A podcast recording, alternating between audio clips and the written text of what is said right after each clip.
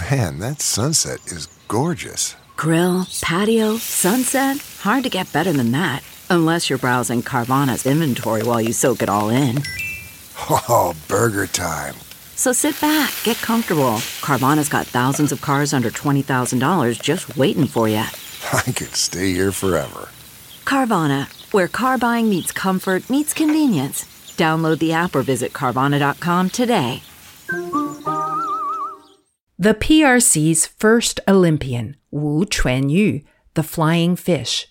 Written by Sam Davies. Published in The World of Chinese. Read for you by Sylvia Franke. In nineteen fifty-two, when Wu Chuanyu hit the water of the outdoor Helsinki swimming stadium in the qualifying round of the hundred-meter backstroke, the small crowd watching by the poolside likely did not know they were witnessing history. A new flag was flying beside the pool that day as the athlete, nicknamed China's Flying Fish, became the first Olympic competitor to represent the new People's Republic of China. As in nineteen thirty-two, when runner Liu Changchun became the first athlete to compete for the Republic of China at an Olympic Games, Wu alone represented the six hundred million people of another new Chinese nation, tasked with introducing the communist state to the world. Wu and the P R C's participation were historic, but the road to the nineteen fifty-two Games had not been smooth.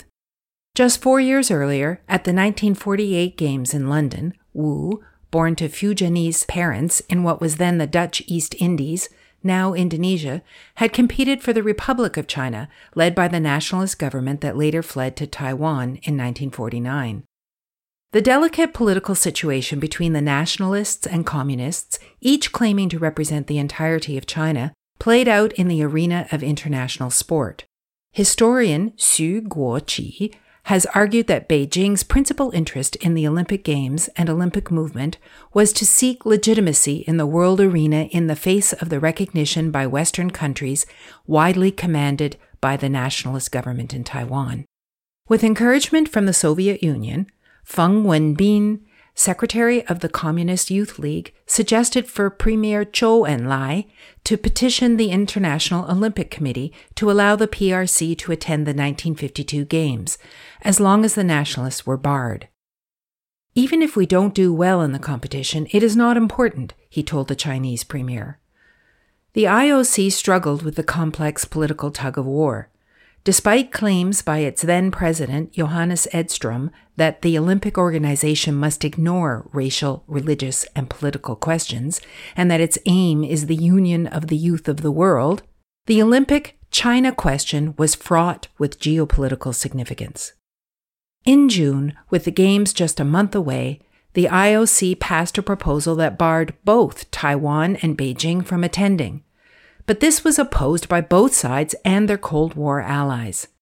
Eventually, on July eighteenth, just one day before the opening ceremony of the nineteen fifty-two Games, the I O C extended invitations to both governments.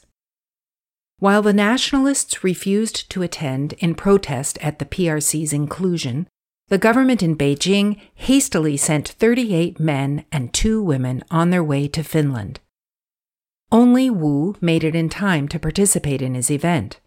The football and basketball teams played non-competitive friendly matches instead. "It took three days and three nights to get there," Chen Chongda, a member of the football team, recalled to Reuters in two thousand eight. "We raised the flag of the new China in the village where we were put in with the Soviets in a separate socialist camp. This marked the first time the P R C's flag was raised at an Olympic Games." Wu was able to compete, though he only managed to place fifth in his hundred-meter backstroke heat and failed to qualify for the next round. Wu, a third-generation immigrant who couldn't speak a word of Chinese when he first visited his ancestral country in the nineteen forties, wrote to his parents in Indonesia, "I feel how glorious and proud it is to be Chinese, to be a Mao Zedong-era young sports person.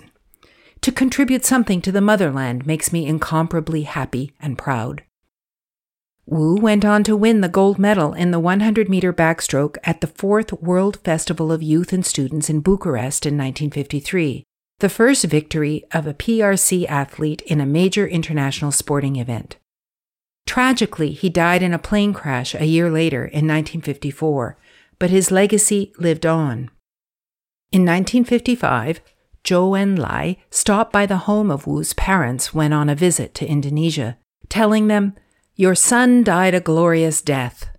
During one of his swims in the Yangtze River in Wuhan, Mao told swimmers on China's national team to learn from Wu, asking them, "It's already been more than three years since his death. How has no one overtaken Wu Chuanyu yet?" Wu's national record in the one hundred meter backstroke lasted eight years, until nineteen sixty-two. It would be another three decades before the P R C's flag was once again flown at an Olympic Games. Although the I O C recognized the P R C's Olympic Committee in nineteen fifty-four, it also continued to acknowledge the committee in Taiwan. Before the nineteen fifty-six Games, the P R C delegation withdrew at the last minute in protest at Taiwan's participation as the Republic of China, and formally broke off relations with the Olympic movement in nineteen fifty-eight, denouncing Avery Brundage, then head of the I O C, as a tool of the imperialistic State Department of the United States. It would not return until nineteen seventy-nine, when international recognition of the P R C began to grow. But the nineteen fifty-two Olympics served its purpose to Chinese leaders.